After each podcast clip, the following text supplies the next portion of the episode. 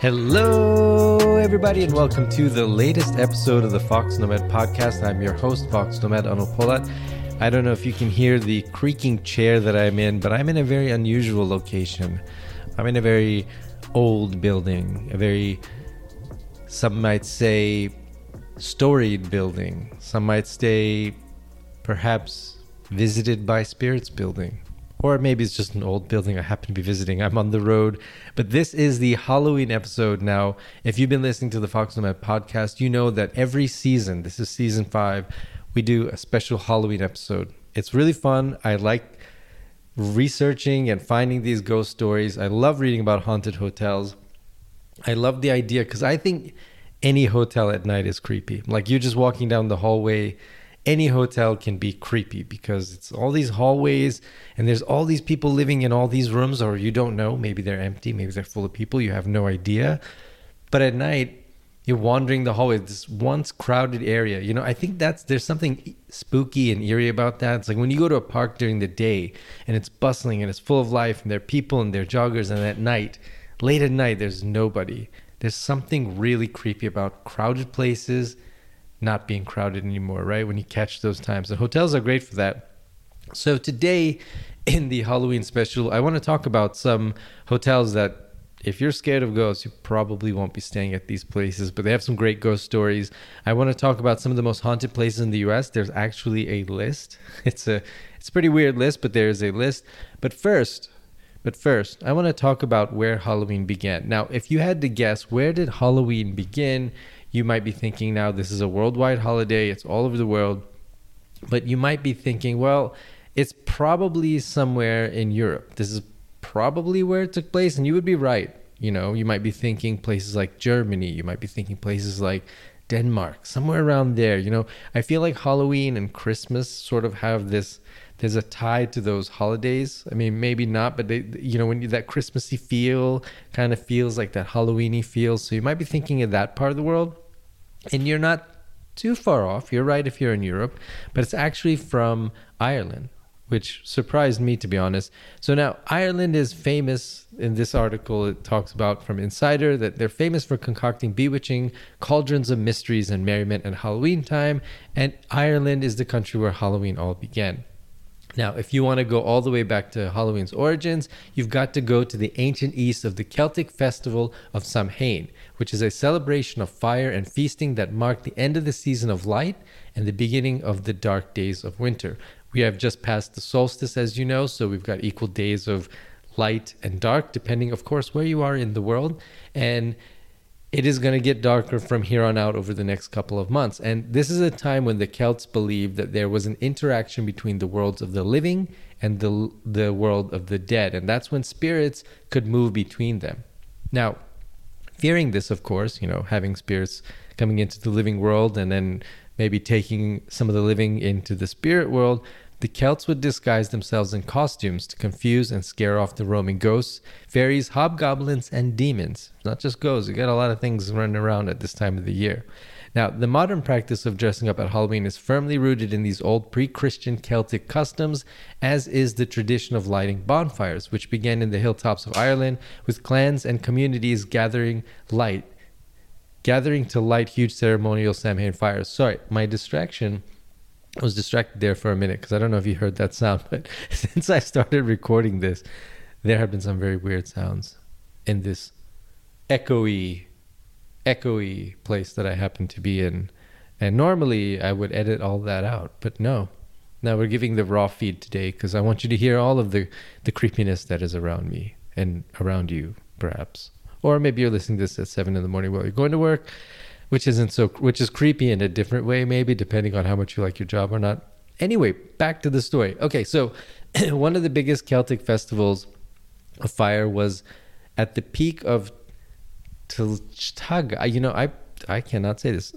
Tlachtga, or the Hill of the Ward, which is in present-day County Meath. So recent archaeological excava- excavations suggest that the hill was used for feasting and celebration over two thousand years ago, and old manuscripts reveal that the Celts, the Celts lit a fire here from which all the fires of Ireland were rekindled. That is a great story. To this day, the area around the Hill of Ward and the nearby Hill of Tara, where the High Kings of Ireland ruled, remains one of the centers of Irish Halloween traditions. The Puka Festival, a twenty-first century Samhain celebration, is held in County Meath and neighboring County Louth every year. Now, celebrating Ireland as the birthplace of Halloween, Puka events include an impressive reenactment of the symbolic lighting of the Samhain fire, live music performances, amazing light installations, and more. Lit up pumpkins with ghoulish faces, and uh, a few other tra- common traditions now, which also began in Ireland, where turnips and large potatoes served as the original jack-o'-lanterns are also done at this festival. So if you are looking for perhaps some travel plans around Halloween, maybe next year, you now have a place and a festival that you might want to consider. In fact, I'm thinking about it too. I feel like that is a, a, an interesting uh, place to go. Now, one other piece of trivia. Let's one other piece of Halloween trivia. Did you know that the Halloween decoration that we call the jack-o'-lantern actually also comes from Ireland? It comes from an Irish folktale about a man named Stingy Jack who played a trick on the devil. As a punishment for his trickery, the devil doomed Jack to wander eternity with only a burning ember from the everlasting fires of hell inside a turnip to light his way. Irish immigrants eventually brought the tradition to America, home of the pumpkin, and the winter squash has now become an integral part of Halloween festivities. Also, trick-or-treating also originated in Ireland, in this case with children and the poor going from door to door to ask for food, kindling, or money. They sang song, songs or offered prayers for the soul of the dead in return for food, unusually a soul cake, which was flattened bread that contained fruit. This was the traditional kind of Halloween treat that was given out, and this was known as souling. So the custom of dressing up in costumes and making house visits to request a small presence of sweets, fruit, and money is still alive in Ireland today, and now has really taken over a lot of the world. And that's that's where that's where Halloween comes from. So a lot of things I didn't know, but I, I, Halloween really has its roots in Ireland. Now, if you're wondering about ghosts, though, those are all worldwide. That, that's totally real. It's totally ghosts everywhere, right? So if you want to know the most haunted, haunted places in the world, I found a website which literally counts the number of haunting sightings or like reports of ghost sightings. You, yeah, there's a website for that. It's called, uh, this is from Matador Network, but it, there is a monitoring site called Slot Source, and they monitor paranormal activity in all fifty states, and they identify the most haunted destinations. Now, if you had to guess, what do you think the most haunted places are? Now, these are not per, you know, per, like we're just going with the pure numbers. So if you're going by pure numbers, you would be right that the most populated states tend to have the most ghost sightings, Texas being number one, with six thousand eight hundred forty-five ghost sightings last year. Uh, California comes in second with just a little under six thousand five hundred ghost sightings. Then there's Ohio, Michigan, and Illinois to make out the top five. Now, the percentage of the population who have seen ghosts, now, so we're going on the percentage, is Texas still has zero point zero two percent of the population have seen a ghost. If you if you add up the numbers. Now, looking down on this list, Missouri, yeah, that was surprising, zero point zero two two six percent of the people have seen ghosts, tied with Wisconsin. There you go, Wisconsin, followed up by Kentucky, which seems to have an absurdly high number of ghost sightings. Now, one state that's not on the top twenty, which really surprised me, is Louisiana, because Louisiana has just this sort of lore of being really haunted and ghost stories and all these weird sort of things happening in the bayou and all that. Didn't make the top twenty. And if you want to know the last list, the least most haunted place state in the United States, it's Delaware. And yes, Delaware remains to be the most boring place in the United States. Even in the ghosts don't even want to hang out there.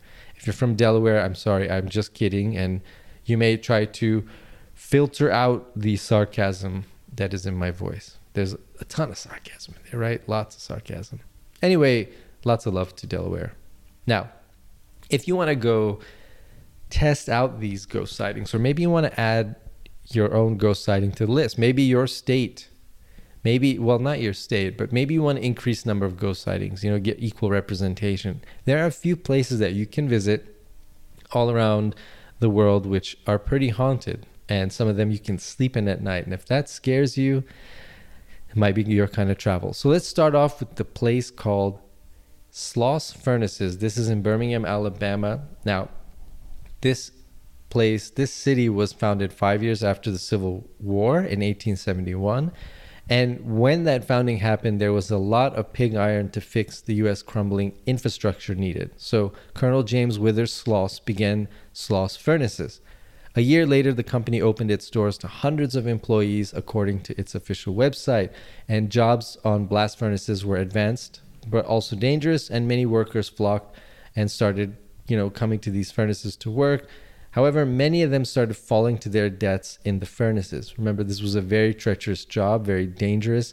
And, uh, you know, people are coming for the work, but it's also very treacherous. And jobs were not easy to come by at the time. So by the early nineteen hundreds, the conditions had even worsened with a cruel foreman, James Slag Wormwood, who took dangerous risks to increase production, according to Reader's Digest. During his tenure at Sloss, nearly fifty employees died on site, and many others were involved in terrible, disfiguring accidents. Allegedly, his workers threw him into the furnace in retaliation in nineteen oh six. Today, you can still walk the grounds of Sloss Furnaces, if you dare. You may even hear Slag's voice yelling, "Get back to work," as other witnesses have heard and had other paranormal experiences at Sloss Furnaces in Birmingham, Alabama. Now, that one is a little bit of an older story, but here's something that's a little bit more recent. This is the crying, cry, the crying. This is the crying lady in the Dakota in New York, New York City. Now, since opening in eighteen eighty-four, the Dakota apartment building has been home to many rich and famous residents in New York City, among them who were John Lennon and Yoko Ono, who moved there in nineteen seventy-three.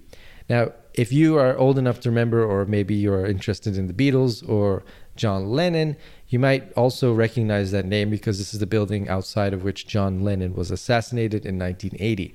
Now, before that fateful day on December eighth, though, John said he heard, John said he would see a crying lady ghost walking the halls. Afterward, Yoko, who still lives there, claimed she saw John's ghost sitting at his piano and that he said to her, "Don't be afraid, I am still with you." Now, this building has a storied past, and Lots, a lots of sightings have been reported by the residents there. And if now we're sticking to sort of the, the eastern part of the U S, here is a here is if you maybe you're at this point and you're like, "I don't believe ghost stories; those aren't real." Well, let me test you with this. Let's see. Would you stay here for one night? Would you stay at the Crescent Hotel in Eureka Springs, Arkansas? Now, the Crescent Hotel is known to be haunted. It is in Arkansas, Eureka Springs, which opened in eighteen eighty-six. Now, during the construction, a worker named Michael was killed, and his ghost still reportedly haunts room two hundred eighteen. The hotel came under ownership of known medical fraud Norman Baker in nineteen thirty-seven, who fancied himself a doctor, although he was not one. He turned the hotel into the Baker Cancer Hospital, claiming that he had cured cancer, but, well, obviously he did not. So the patients who came there died under his care. Many of them were buried right in the hotel's basement, which served as a makeshift morgue. He was only arrested in nineteen forty, that is three years after, claiming to treat all these cancer patients who died and then were buried in the basement. But the hotel today is still open. And guests often say they see visions, apparitions, and they hear noises during their stay. And even apparently on the show Ghost Hunters, the sci-fi show Ghost Hunters, footage of something moving in the basement has been seen. I'll let you I'll let you Google around and see if you can find that. But is that a place that you would stay? Now, for me, like I said, all hotels are inherently creepy, especially at night. There is a creepiness to a hotel. You are in a strange location. Fun fact, if you have read Matthew Walker's book about sleep, I don't recall the title, but it is an excellent book. When you sleep in a new location, so for all of you travelers, your brain part of your brain stays awake. In fact, you don't get the the deeper levels of sleep. And he talks about this phenomena, and it might be some kind of ancient survival mechanism we have, that when we are in unfamiliar territory, our brains don't let us sleep deep, very deeply, and it allows us to stay awake, to be more alert for the things that might be around us, because we are, again, in unf- unfamiliar um, places. And, you know, animals like dolphins and sea lions, they spend, especially sea lions, you know, they spend a lot of days out, you know, sometimes weeks out at sea, and they sleep half of their brain at a time. And there's still some vestigial remnants of that in us. And that's how our brain works when we are in unfamiliar locations. Part of our brain actually doesn't let us fall asleep into those deeper levels of sleep.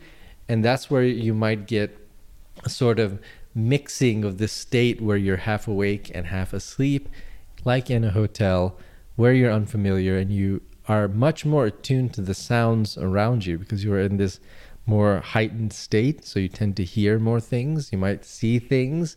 You might experience things like night terrors, which is a state where you your body is sort of still in R E M sleep, but you are conscious for it. Or you have figures standing above you in the middle of night, or at least that you think. Maybe someone standing in the doorway. All of these things lead to some very creepy experiences. Maybe there is some connection to that, all of this. But I hope you enjoyed this little episode of the Halloween special of the Fox Nomad podcast. And now I want to give you a couple of, you know, let me give you a bonus story. Let's talk about, again, Alabama, Abbeville, Alabama. This is, this part of the United States is just littered with ghosts. It is where there are a lot, it's one of the oldest parts of the U S, you know, at least the modern U S, and there's a lot of ghost stories from this part of the world. Now, if you want to go to Abbeville, Alabama, you maybe want to avoid Hugging Molly's chilly embrace.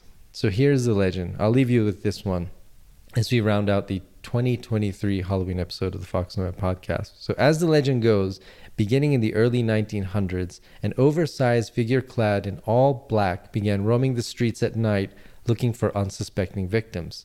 Once she fixates on someone, she hugs the person and screams loudly into their ears. Many people have recounted stories of being chased what they believe many people have recounted stories of being chased by what they believe was Hugging Molly. Local parents have even taken advantage taken advantage of the story to keep their children in line, and the town embraces its nighttime warden, proudly calling itself the home of Hugging Molly. Hugging Molly. There's even a family-friendly restaurant named after her. So if you want to wander the streets of Abbey, Abbeville, Alabama, and see, you know, walk at night and see if you can see Hugging Molly, hopefully not too up close. There you go. Thanks very much for joining me on this short, on uh, you know, off-schedule episode of the Fox Nomad podcast. I really appreciate all of your support now that we've got season five kicking and running. Thank you very much. If this show scared you, please leave five stars. If it didn't scare you and you don't believe in ghosts, please leave five stars wherever you happen to listen to podcasts. I hope you have a great Halloween and a great rest of your week.